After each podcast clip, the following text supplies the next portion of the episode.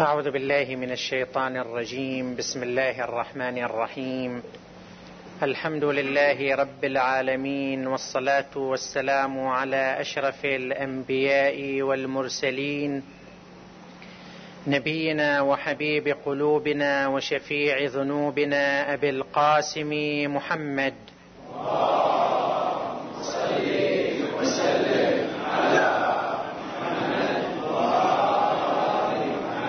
صلى الله عليه وعلى آله الطيبين الطاهرين المعصومين. قال الله العظيم في كتابه الحكيم بسم الله الرحمن الرحيم. فهل عسيتم إن توليتم أن تفسدوا في الأرض وتقطعوا أرحامكم؟ صدق الله العلي العظيم. عطروا مجالسكم بالصلاة على محمد وآل محمد. وسلم على محمد وآل محمد اللهم صل وسلم على محمد وآل محمد اللهم صل وسلم على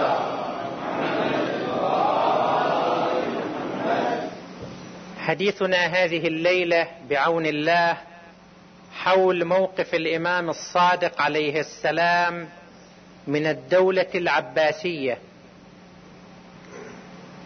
إننا بحاجة إلى الاسترشاد بتوجيهات الأئمة عليهم السلام وإلى قراءة سيرتهم فإن سيرتهم وممارساتهم ومواقفهم مصدر تشريعي بالنسبة لنا وهي مصدر إلهام نستلهم منه مواقف الدين ونستلهم منها المواقف التي يجب أن نتخذها في حياتنا في الظروف المشابهة. تحدثنا عدة ليالي حول بعض توجيهات الإمام الصادق عليه السلام. وبعض الليالي حول شيء من سيرته. وتكلمنا حول وضع الإمام وموقف الإمام أثناء الحكم الأموي. وعند قيام الثورة العباسية. لكننا لم نتكلم على حياة الإمام في عهد العباسيين. طبعا العباسيون كما تعلمون استلموا الحكم سنة 132 هجرية. وكان أول خليفة لهم أبو العباس السفاح. وعاش الإمام الصادق سلام الله عليه في عهد السفاح أربع سنوات لأن السفاح مات سنة 136 هجرية. وقد عهد بالخلافة من بعده إلى أخيه أبي جعفر المنصور المعروف بالدوانيقي عند وفاته كتب وصية وأمر أن لا تفتح إلا بعد وفاته. بعد وفاته اجتمعوا رجال الأسرة العباسية وفتحوا الرسالة الوصية وما يدروا المن أوصى. ومن يكون الخليفة بعده شافوا وإذا هو كاتب أن الحكم يكون لأخيه أبي جعفر المنصور. فبايعوا وبعد أصبح هو الخليفة. عاش الإمام الصادق في عهد المنصور العباسي فترة طويلة يعني ما تبقى من حياته. الإمام الصادق عليه السلام استشهد سنة 148 هجرية والمنصور تولى الحكم سنة 136 يعني كم سنة عاش الإمام؟ 12 سنة عاشها الإمام في عهد المنصور العباسي. فلا بأس أن نتحدث شيئا من التاريخ عن شيء من التاريخ عن هالاثنى عشر سنة اللي عاشها الإمام الصادق في عهد المنصور العباسي. طبعا العباسيون ثورتهم قامت بشعارات وبهتافات موالية لأهل البيت عليهم أفضل الصلاة والسلام. شعارات الثورة العباسية كانت إلى الرضا من آل محمد. شعاراتهم كانت يا لثارات الحسين. ولذلك السفاح لما جاءوا إليه براس مروان ابن محمد الحمار آخر خلفاء بني أمية ونظر إليه تقول الروايات التاريخية خر ساجدا.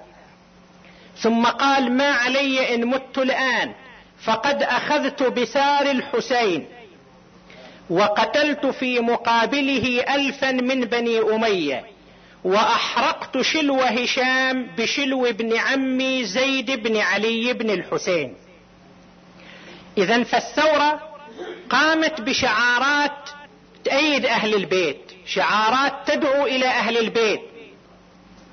وطبعا الكثير من الناس وحتى العلويين الكثير من العلويين انساقوا مع هذه الشعارات. الشعار إلى تأثير في نفوس الناس في نفوس العامة. وكم انخدع الناس بالشعارات.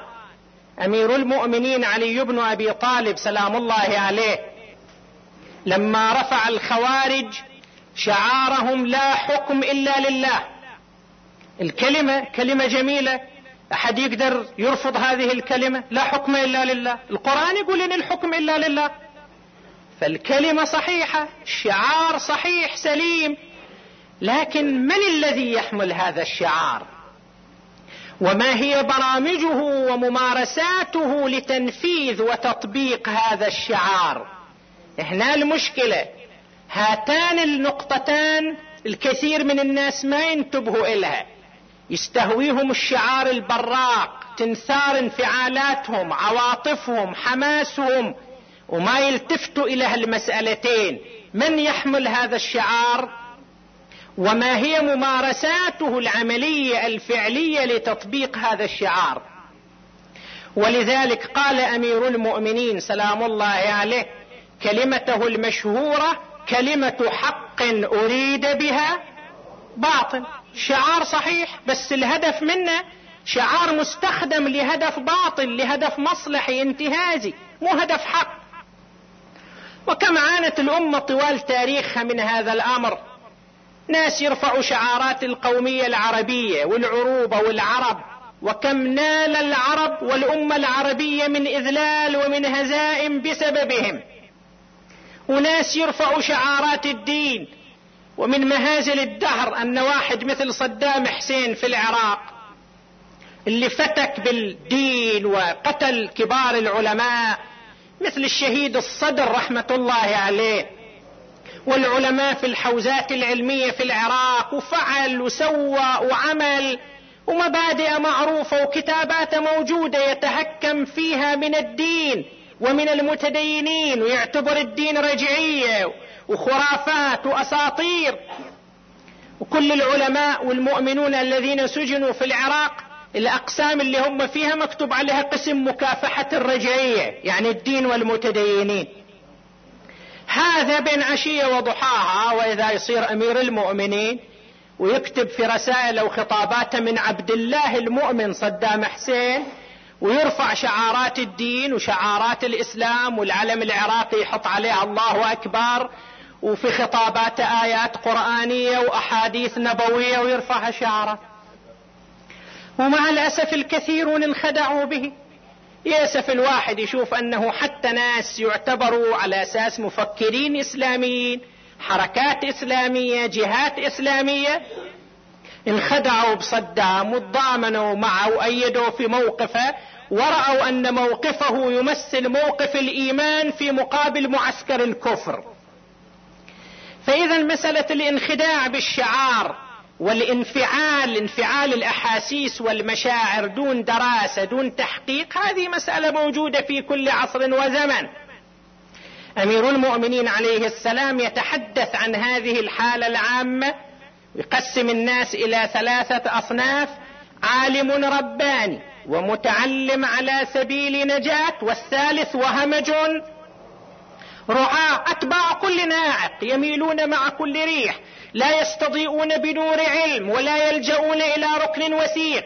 شعارات تحركهم أحاسيسهم وعواطفهم تستثار وتنفعل. لكن الإمام الصادق عليه السلام كان أسمى من هذا الوضع ومن هذا المقام كان يدرك حقيقة الأمور والقضايا.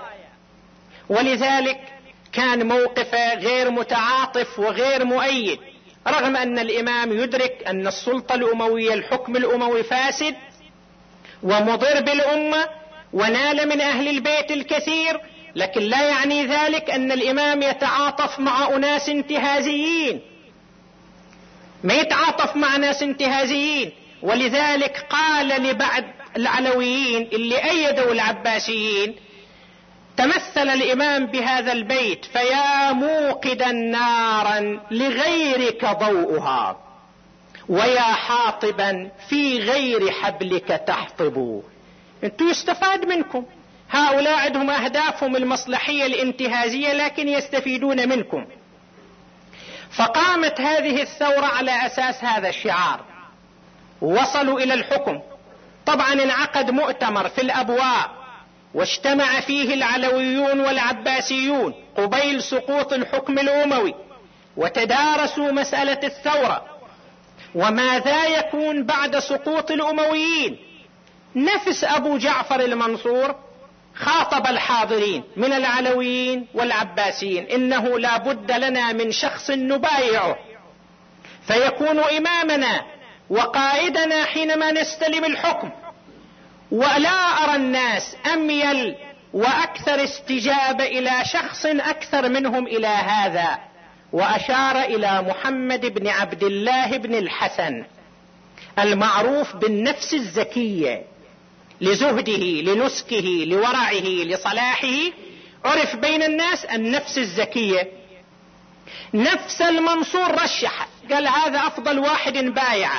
وبالفعل المنصور بايعه والسفاح بايعه وبنو العباس كلهم بايعوه والعلويون الموجودون طبعا الامام الصادق ما كان حاضر معهم في المؤتمر بايعوه. فبنو العباس في أعناقهم بيعة للنفس الزكية. هم كانوا مبايعين لكن لما استلموا الحكم عبر التآمر وركوب الموج اكو واحد يوصل الحكم بيده ويفرط فيه بعد. البلك عقيم الرشيد خاطب ابنه ولو نازعتني فيه أنت لأخذت الذي فيه عيناك. فما يمكن يتنازلوا عنه. أبو العباس السفاح لما تولى الحكم طبعا حكم جديد حكم ناشئ. بعد ما متوطد ما متقوي ومشغول بمتابعة فلول الأمويين وتصفية بني أمية فما كان يقدر يعمل شيء ضد العلويين. أثار انتباهه أن محمد ابن عبد الله بن الحسن النفس الزكية وأخوه إبراهيم كلاهما ما جاء ولا بايع ما إجوا بايعوا. فأثار انتباهه. ليش كل الناس إجوا بايعوا؟ هذول الاثنين ما إجوا بايعوا. وهو يعرف نفسه في رقبته بيعة لمحمد. فكانت عقدة في نفسه. كان يخشى أنهما يسعيان للانقضاض عليه. ويعرف أن الناس أكثر ميل إلى أهل البيت إلى العلويين منهم. طبعا كأي حكم بالسرعة جابوا لهم جماعة. من العلماء من الفقهاء من الشعراء من الأدباء حتى ينظروا ويعطوا هالة شرعية إلى حكمهم. أن ذول هم يمثلوا الرسول هم الورثة الحقيقيين لرسول الله. لأن العباس عم النبي وهذول أولاد بنت النبي والعم أولى من أولاد البنت. وشعراء أنشدوا أشعار في هذا المجال. أشعار اللي تبرر تولي بني العباس للحكم باعتبارهم ورثة رسول الله. لكم رحم يا بني بنته ولكن بنو العم أولى بها. ونحن ورثنا ثياب النبي. فكم تجذبون بأهدابها؟ لكم رحم يا بني بنته ولكن بنو العم أولى بها. فشعراء وادباء وفقهاء بالفلوس حاولوا ينظروا. لكن هناك من يعرف الحقائق في الأمة ولا تنطلي عليه هذه الترويجات وهذا الكلام الساذج. طبعا كما قلنا السفاح ما قدر يسوي شيء ضد العلويين لأن بعد حكم ضعيف. فلما انتهى وجاء أبو جعفر المنصور. المنصور هذا كان داهية وهو اللي أسس الدولة العباسية. السفاح كان مجرد واجهة أخوه باعتبار هو الأكبر سنا. لكن اللعبة كان يديرها المنصور. وإذا أردنا أن نستعير مثل معاصر مثل ما كان صدام حسين ويا البكر. البكر هو الرئيس الظاهري كان للعراق. لكن ما كان بيده الأمور. اللي كان يدير الأمور ويمشي الأمور ومسيطر على الأمور كان هو صدام الطاغية صدام. فالمنصور العباسي كان بهذه المثابة. فلما وصل إلى الحكم وسيطر والحكم شوية ترسخ بدأ المنصور يمارس دوره الحقيقي في البطش بالعلويين وفي تعقب أهل البيت. المنصور العباسي المؤرخون يتحدثون عن صفاته وعن سيرته فيذكرون أن أسوأ صفة من صفاته صفاته السيئة كثيرة. لكن من أسوأ صفاته البارزه البخل بخيل كان. وهذا البخل في عهده أثر على وضع الأمة الإسلامية. عانى الناس البؤس عانى الناس الحرمان. وسمي الدوانيقي الدوانيق نسبه إلى الدانق. والدانق هو سدس الدرهم لأنه كان يحاسب عماله حتى على الدانق الواحد يحاسبهم. فسمي الدوانيقي ليش؟ الاهتمام حتى بالدانق الواحد. ولأنه كان بخيل فنهمته في أموال المسلمين كانت شديدة. ما كان يشبع الخراج ما كان يشبع الأشياء اللي كانت موجودة في بيت المال. كل ما كان يقدر يحوش من أموال المسلمين كان يحوش. هل امتلأت فتقول هل من مزيد؟ أمير المؤمنين علي بن أبي طالب عليه السلام يقول إنه لا ينبغي أن يكون الوالي على الأموال والفروج والدماء وإمامة المسلمين البخيل فتشتد في أموالهم نهمته. إذا البخيل هو صار بيد الحكم شي يخلي للناس راح ينافس الناس في أرزاقهم في كل شيء عندهم. بعد ما يكفي خراج الدولة ما يكفيه أملاك الدولة حتى أرزاق الناس كان المنصور ينافسهم فيها. وروايات كثيرة تتحدث عن بخل المنصور وطبيعة تعامله. من تلك الروايات الطريفة حتى نعرف من كان يتولى الحكم في مقابل أهل البيت عليهم السلام. كان عنده زميل زميل صديق له أيام فقره قبل أن يصير في مجال الحكم والسلطة اسمه الوضين ابن وضاع. هذا كان زميل من السابق. فلما آل إليه الحكم تذكر زميله سأل عنه قال علي به. جاءوا به إليه بعد زميله وصديقه صاير خليفة فتوقع يعني أن يحصل شيء منه. سأله يا أبا عبد الله كيف مالك؟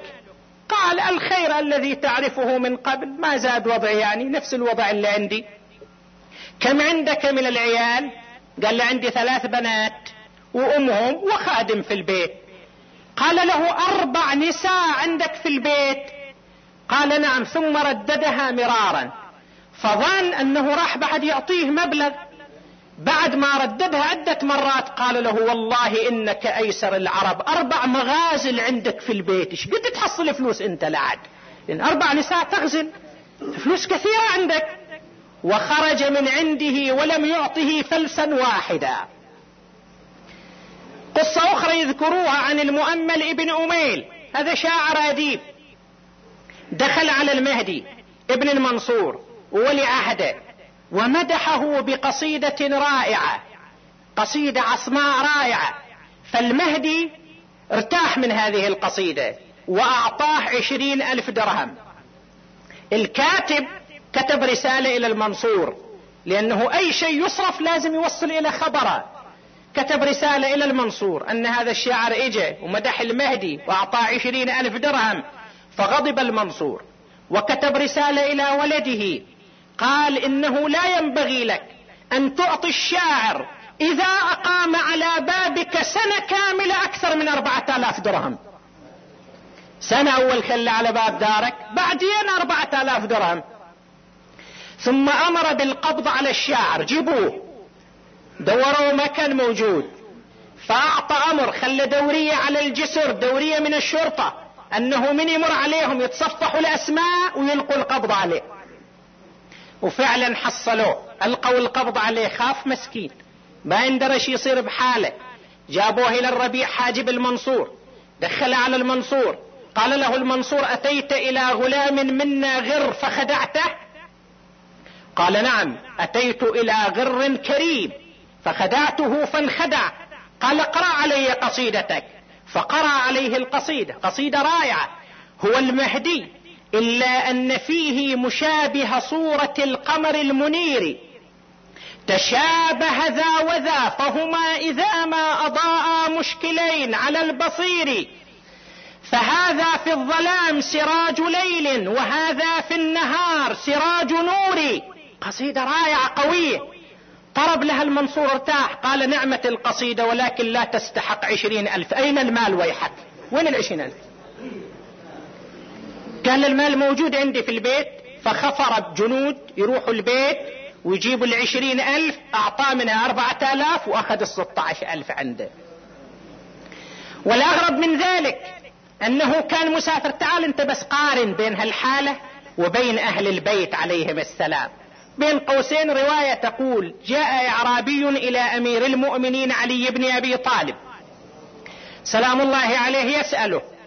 فالتفت الإمام إلى خادمه اللي عند الأموال. قال أعطه ألف. ألف شنو؟ قال يا أمير المؤمنين ألف درهم لو دينار من الذهب أو من الفضة. قال عليه السلام كلاهما عندي حجر أعطه أنفعهما له.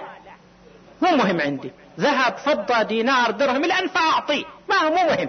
تعال شوف هالسلوك وهالسيرة وتعال شوف هالأشكال دولة. إيه. من أغرب القصص التي تذكر بس هالقصة ونتجاوز الموضوع المنصور كان رايح للحج. في الطريق استمل الضجر فطلب حداء. لو ما عندهم أغاني وأشرطة يحتاج لحادي حداء حتى يسليه شوية في الطريق. راحوا دوروا له جابوا له واحد اسمه سلم الحادي. قالوا له تعال صير حداء ساعتين ثلاث ساعات أكثر شوية تسلي أمير المؤمنين في الطريق ضجران. اجى وصار يحدو له في الطريق إلى أن تعب مسكين. قال للمنصور احسنت ثم أمر له بنصف درهم. نصف درهم. استغرب هذا الحداء يا أمير المؤمنين نصف درهم. ثم قال له أنا سبق أن حدوت لهشام ابن عبد الملك بنفس الطريقة. ووقت أقصر من هذا الوقت اللي أنا مشيت وياك فأعطاني عشرة آلاف درهم. وأنت تعطيني نص درهم؟ فغضب المنصور قال ويحك إنها من بيت المال. وين راحت العشرة الالاف هذا من بيت المال. هذا من بيت المال. شلون أنت تستحلها؟ وأمر الشرطة بأن يمسكوه حتى يجيب المبلغ. صار يحلف والله راحت والله صرفتها ما بقى منها شيء قال ابدا هذا من بيت المال لازم تجيبه. وأخيرا اتفق وياهم أن يروح طول الطريق ويا المنصور روحه ورجع يحدي بس حتى يسمح له عن العشرة الآلاف. فمو بس ما حصل منه شيء. هكذا كان المنصور العباسي في أخلاقه وسلوكه. وهذا يتولى مقدرات المسلمين وأمور المسلمين في تلك الفترة اللي هي المفروض تكون فترة انطلاقة الإسلام انطلاقة الأمة الإسلامية. هذا المنصور العباسي كيف كان موقفه من الإمام الصادق؟ وكيف كان موقف الإمام الصادق منه طبعا المنصور يدرك مقام الإمام الصادق وفضل الإمام الصادق. وانجذاب الناس قلوب الأمة وأفئدة الناس إلى الإمام الصادق. ولذلك كان ما يريح وجود الإمام الصادق. لأنه الظالم ما يحب أن يكون في واحد يستقطب الأضواء عنه. يحب تكون الأضواء كلها مسلطة عليه. ماكو أحد في مقابله ماكو أحد ينافسه في الصيت في السمعة في الدور في انجذاب الناس إليه. وكان يخشى أن يميل الناس إلى أهل البيت. لذلك كان دائما في قلبه حنق وغضب يشعر بأن وجود الإمام الصادق مثل الغصه اللي صايره عنده. ولذلك آذى الإمام الصادق كثيرا. استدعى الإمام أكثر من سبع مرات. مرتين في المدينة مرة في الربذة خارج المدينة وثلاث مرات في بغداد وأيضا مرتين في الكوفة. وأكثر من ذلك كما تذكر بعض الروايات والمصادر أيضا. من المدينة يستدعيه إلى بغداد أو من المدينة إلى الكوفة. وفي غالب الاستدعاءات كان المنصور ممتلئا من الحنق والغيظ وكان يتوعد قتلني الله إن لم أقتله. وأغلب الروايات تقول أنه حينما يدخل الإمام الصادق على المنصور تصير حالة ثانية. يعني يتوجه إلى بالعتاب وبالكلام الشديد العنيف لكن الإمام الصادق كان يمتص هذه الحالة بحلمه وبسعة صدره. في إحدى المرات تجرأ المنصور كثيرا على الإمام الصادق. أمر حاجبه الربيع قال امض إلى دار جعفر وادخل عليه بدون استئذان وأتني به مسحوبا بثيابه.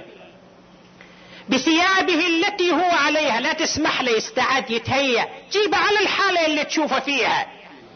وفعلا هجموا على الإمام الصادق في داره. الربيع كان يتشيع كما تقول بعض الروايات كان عنده ميول لأهل البيت.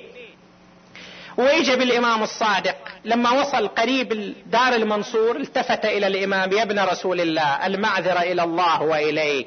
أنا أعرف فضلك ومقامك لكن هذا الخبيث أمرني بأن أدخلك عليه تقاد أسير. وأنا متورط شنو أسوي؟ الإمام قال له امض لما أمرت به. فأدخل الإمام وهو يقاد على أبي جعفر المنصور. الإمام يقف على رأس المنصور يسلم فلا يرد المنصور عليه سلاما. ويطيل الوقوف عليه فلا يأذن له بالجلوس. ثم يلتفت إلى الإمام ويقول لتلك العبارات القاسية أما تستحي من الله مع هذه الشيء. الله أكبر. منصور هكذا يواجه الإمام الصادق. لكن الإمام يمتص هذه الحالة. يقول له يا أمير المؤمنين إن سليمان أعطي فشكر وإن أيوب ابتلي فغفر وإن يوسف ظلم فغفر. وأنت من تلك السلالة والذرية يحاول يمتص حالة الغضب اللي موجودة عند المنصور. في غالب اللقاءات بعد ذلك يهدأ المنصور يسكن روعه يهدأ تخف الحالة اللي عنده ويأمر للإمام ببعض الصلات وبعض الهدايا وبعض المواهب. يعني يرعب الإمام ويرعب عائلة الإمام وأسرة الإمام ثم يعيده. في إحدى المرات أخرج المنصور ملف إضبارة وفيها رسائل. قال له, قال له هذه رسائلك إلى الناس تدعوهم إلى نفسك. الإمام قال والله ما فعلت يا أمير المؤمنين. والله ما هذه رسائلي ولا التوقيع توقيعي ولا الخط خطي. صار يعتذر ويتبرأ. لأن الإمام عليه السلام عنده دور كبير يقوم به في الأمة. وسبق أن تحدثنا عن هذا الموضوع. المسألة البعض من الناس يحاول أن يختصر حياة أهل البيت في الدور السياسي لكن الدور السياسي كان جزء من حياة أهل البيت. أهل البيت كان عندهم مشروع متكامل كانوا يمثلوا المشروع الإسلامي الكامل في الأمة. كانوا يريدون توجيه الأمة هداية الأمة تبيين معالم الشريعة تربية الكوادر والتلامذة والعلماء الذين يقودون الأمة. لذلك أهل البيت ما كانوا محجمين في هذا الجانب. في رواية جميلة بعض المتأثرين بثورات الحسنيين. أحدهم جاء إلى الإمام الصادق عليه السلام. قال يا ابن رسول الله كنت عند أبناء عمك. فسألتهم عن مقامك. قالوا والله لا نجهل مقامه ولا ننكر فضله ولكننا نأخذ عليه تركه للجهاد. شلون تارك الجهاد والثورة؟ ماذا يشوف ظلم المنصور؟ ماذا يشوف الأوضاع الموجودة؟ وإذا بالإمام يجيبه بهدوء والله ما تركت الجهاد ولا أنا بمنكر للجهاد ولكني والله لا أدع علمي إلى جهلهم. هم منفعلين ما يعرفوا حقائق الأمور. وأنا أعرف حقائق الأمور فأنا ما أتنازل عن علمي لجهلهم استجابة لانفعالاتهم وعواطفهم. فتحمل الإمام كل هذه الإهانات حتى يمضي لمشروعه ولبرنامجه. لكن في نفس الوقت الإمام كان يتعاطف مع ثورات العلويين. في عهد الإمام الصادق وفي عهد المنصور العباسي كانت هناك ثورات علوية كبيرة ثورتان علويتان كبيرتان. الإمام الصادق كان يتعاطف مع تلك الثورات. يتعاطف بهذا الحد يعني يرى أن وجود هذه الثورات نوع من أنواع الردع للظلم وللطغيان ونوع من أنواع إبقاء جذوة الشجاعة والحماس في نفوس أبناء الأمة. ولذلك الإمام كان يتفاعل ويتعاطف مع هذه الثورات ضمن هذه الحدود. وطبعا ثورات العلويين كان من أسبابها القمع والقمع يولد الانفجار. كما قال أمير المؤمنين عليه السلام إن الحيف يدعو إلى السيف. إذا الناس استشعروا القمع استشعروا الإرهاب استشعروا الضغط. هذا الضغط يولد انفجار يولد ردود فعل. المنصور العباسي كان يصعد قمعه وعنفه ضد الناس وضد العلويين. فكان لابد لهذا القمع ولهذا الإرهاب أن يجد رد فعل من قبل العلويين. الإمام ما كان موقفه سلبي ضد ثوراته. يعني ما كان يمنع تلك الثورات ولا كان يمنع من التفاعل معها لكن في نفس الوقت ما كان يرى أن كل ثقل أهل البيت لازم يصرف في هذه الثورات. ما كان يرى أنه شخصيا لازم يباشر دور في هذه الثورات. كيف انطلقت هاتان الثورتان في وجه المنصور.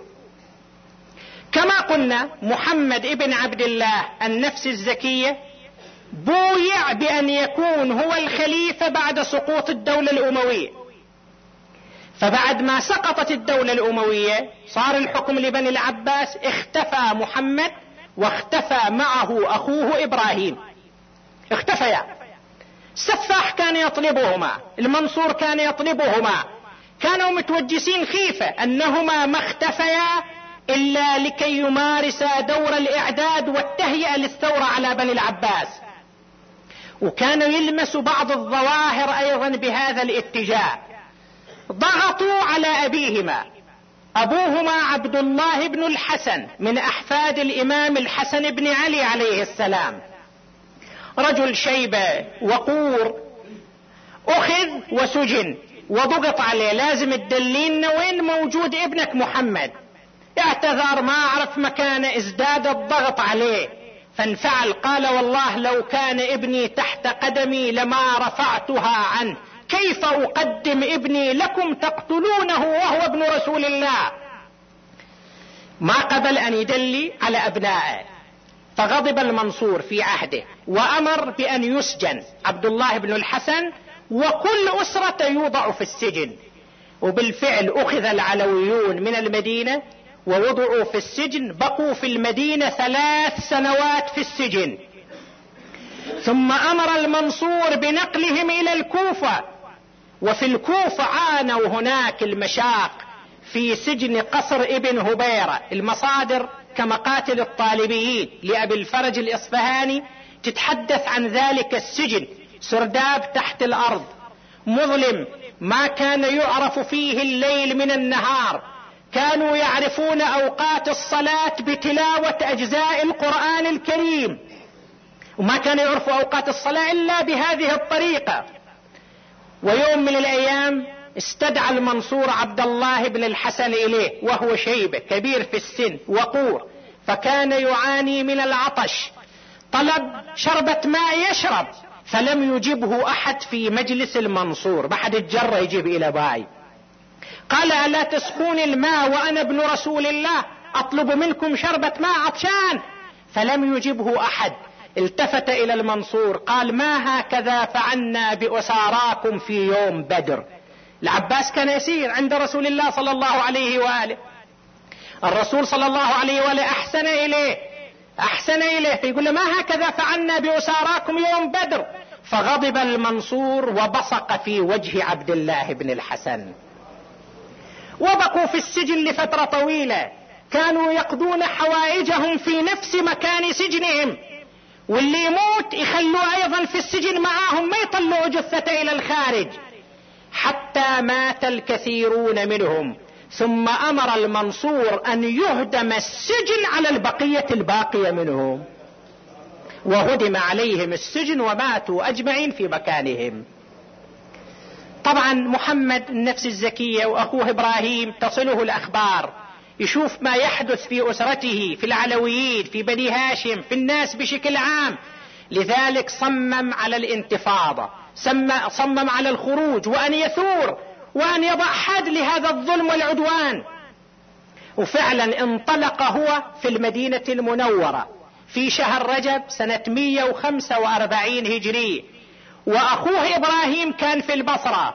أيضا انطلق في نفس السنة لكن انطلاقته كانت في شهر رمضان. لما انطلق محمد النفس الزكيه وأعلن ثورته كل الناس في المدينة تجاوبوا معه. الإمام مالك إمام المذهب المالكي استفتاه الناس في المدينة. ما تقول؟ في حركة محمد النفس الزكية. قال لا أرى أفضل للأمة منه فقالوا نحن في أعناقنا بيعه للمنصور العباسي. قال إنها بيعة إكراه غير ملزمة لكم. هذه بيعة أنتم كنتم مكرهين عليها فهي غير ملزمة لكم. فشجع الناس أن يتجاوبوا مع محمد النفس الزكية. وبالفعل سيطر على المدينة وصار يحكم المدينة واستمر في حكمه للمدينة إلى 14 رمضان. يعني من بدايات شهر رجب إلى 14 رمضان سنة 145 كانت المدينة تحت حكم محمد بن الحسن بن عبد الله بن الحسن النفس الزكية. طبعا المنصور هيأ جيش. جيش كان قوامه تسعة آلاف.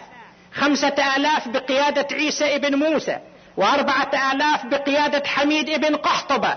ووجههم إلى المدينة المنورة.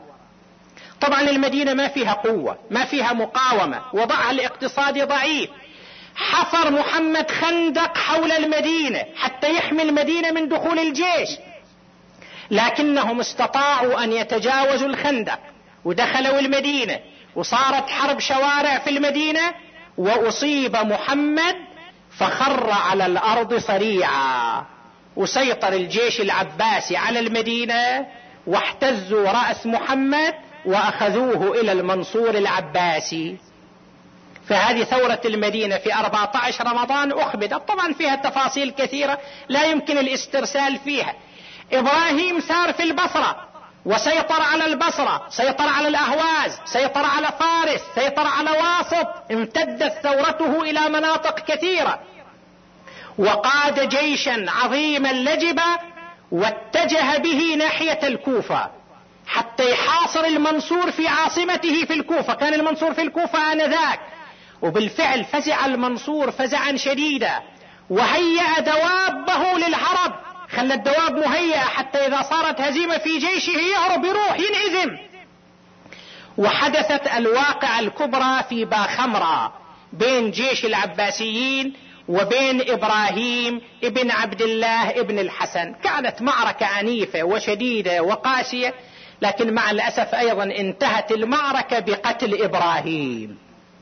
قتل إبراهيم وسيطر العباسيون وتم الأمر للمنصور العباسي. طيب حينئذ انتقم من العلويين أشد الانتقام. سوى المنصور في العلويين. طبعا الإمام الصادق كان يشاهد كل هذه الأحداث ويتألم ساعد الله قلبه على ما يعاني من الآلام. بدأت المعاناة تشتد على العلويين. أمر المنصور بأن يبنى على العلويين في الأسطوانات. أسطوانة مفرغة ويحط العلوي فيها ويبنوا عليه في تلك الأسطوانة. وأمر المنصور أيضا بأن يوضع الكثير من العلويين في بعض الآبار يضعونهم أحياء ويطمون عليهم البئر. ولما مات كانت عند خزانة عهد بأن يسلم مفتاحها إلى ولده. فكر فيها أموال فيها أشياء يعني ثبيلة فلما فتح الخزانة وجد فيها عددا كبيرا من رؤوس العلويين. كان بيحتفظ في الرؤوس في تلك الخزانة. عانى أهل البيت كثير من العباسيين. ولذلك الله يرحم أبو فراس الحمداني رحمة الله عليه في قصيدته الرائعة التي يتحدث فيها عن ظلامة العلويين من بني العباس. الحق مهتضم والدين مخترم وفيء آل رسول الله مقتسم والناس عندك لا ناس فيحفظهم سوم الرعاة. ولا شاء ولا نعم إني أبيت قليل الليل أرقني قلب. تصارع فيه الهم والهمم وعزمة لا ينام الليل. صاحبها إلا على ظفر في طيه. كرم وفتية قلبهم قلب إذا ركبوا يوما. ورأيهم رأي إذا عزموا. يا للرجال أما للدين منتصر من الطغاة؟ أما لله منتقم؟ بنو علي رعايا في ديارهم والأمر تملكه النسوان. والخدم محلؤون فأصفى شربهم وشل عند الورود وأوفى وردهم لمم فالأرض إلا على ملاكها سعة والمال إلا على أربابه.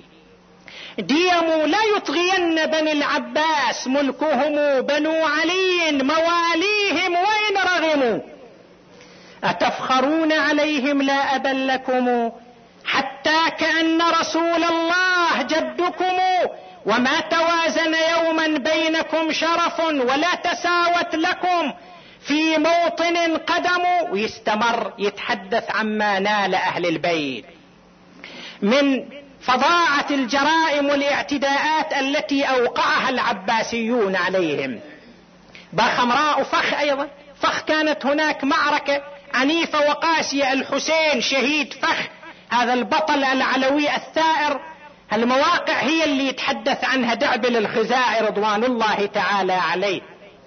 في قصيدته قبور بكوفان وأخرى بطيبه طبعا لما نتذكر هالأمور حتى نستلهم منها الصبر حتى نستلهم منها الصبر أهل البيت في حياتهم عانوا وعانوا الكثير من الآلام والمشاكل ولكن ذلك لم يثنهم عن مواصلة طريقهم وعن القيام برسالتهم خير قيام. قبور بكوفان وأخرى بطيبة وأخرى بفخ نالها صلواتي وأخرى بأرض الجوزجان محلها وأخرى بباخمرا لدى الغربات إلى أن يقول أفاطم لو خلت الحسين. مجدلا وقد بات عطشالا بشط فراتي أنشد هذه القصيدة في حضور الإمام الرضا عليه السلام. الإمام أمر بأن يوضع ستار.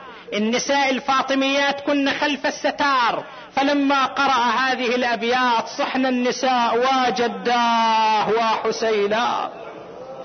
أفاطم لو خلت الحسين مجدلا وقد مات عطشانا بشط فراتي إذا للطمت الخد. فاطم عنده وأجريت دمع العين في الوجنات يعرف ويدرك دعب المكانة الحسين في قلب فاطمة. تقول إحدى الروايات لما أراد الإمام الحسين الانقلاب إلى المعركة عند شهادته قالت له العقيلة زينب أخي حسين بالله قف لي لحظة. لحظة واحدة عندي شغل معاك. فوقف لها الحسين ما تريدي أخي؟ قالت أخي اكشف لي عن صدرك ونحرك. فكشف لها عن صدره ونحره فقبلته في صدره وقبلته في نحره. ثم اتجهت نحو المدينة صاحت السلام عليك يا اماه يا فاطمة الزهراء. لقد نفذت الوصية ووديت الأمانة قال الحسين وما ذاك يا أخي؟ قالت اعلم يا أخي لما دنت من أمنا الوفاة دعتني قبلتني في صدري ونحري. قالت إذا رأيت أخاك الحسين وقد استسلم للموت فقبليه نيابة عني في صدري ونفي صدره ونحره. بكى الحسين صاح وأماه كأني بفاطمة وهي تنادي بلسان حالها دهري رماني بالرزايا بكل غالي. شتت أولادي عن يميني وعن الشمة ما أشوف ساعة فارغة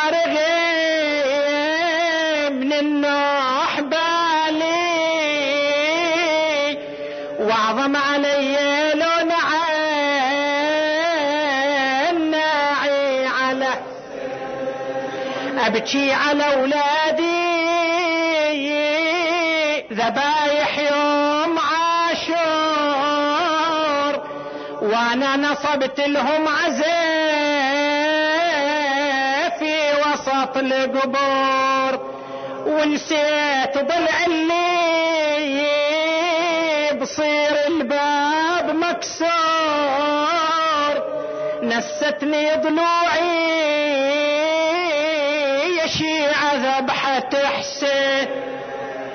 يا رسول الله لو عاينتهم وهم ما بين قتل وسبا. اللهم صل على محمد وآل محمد.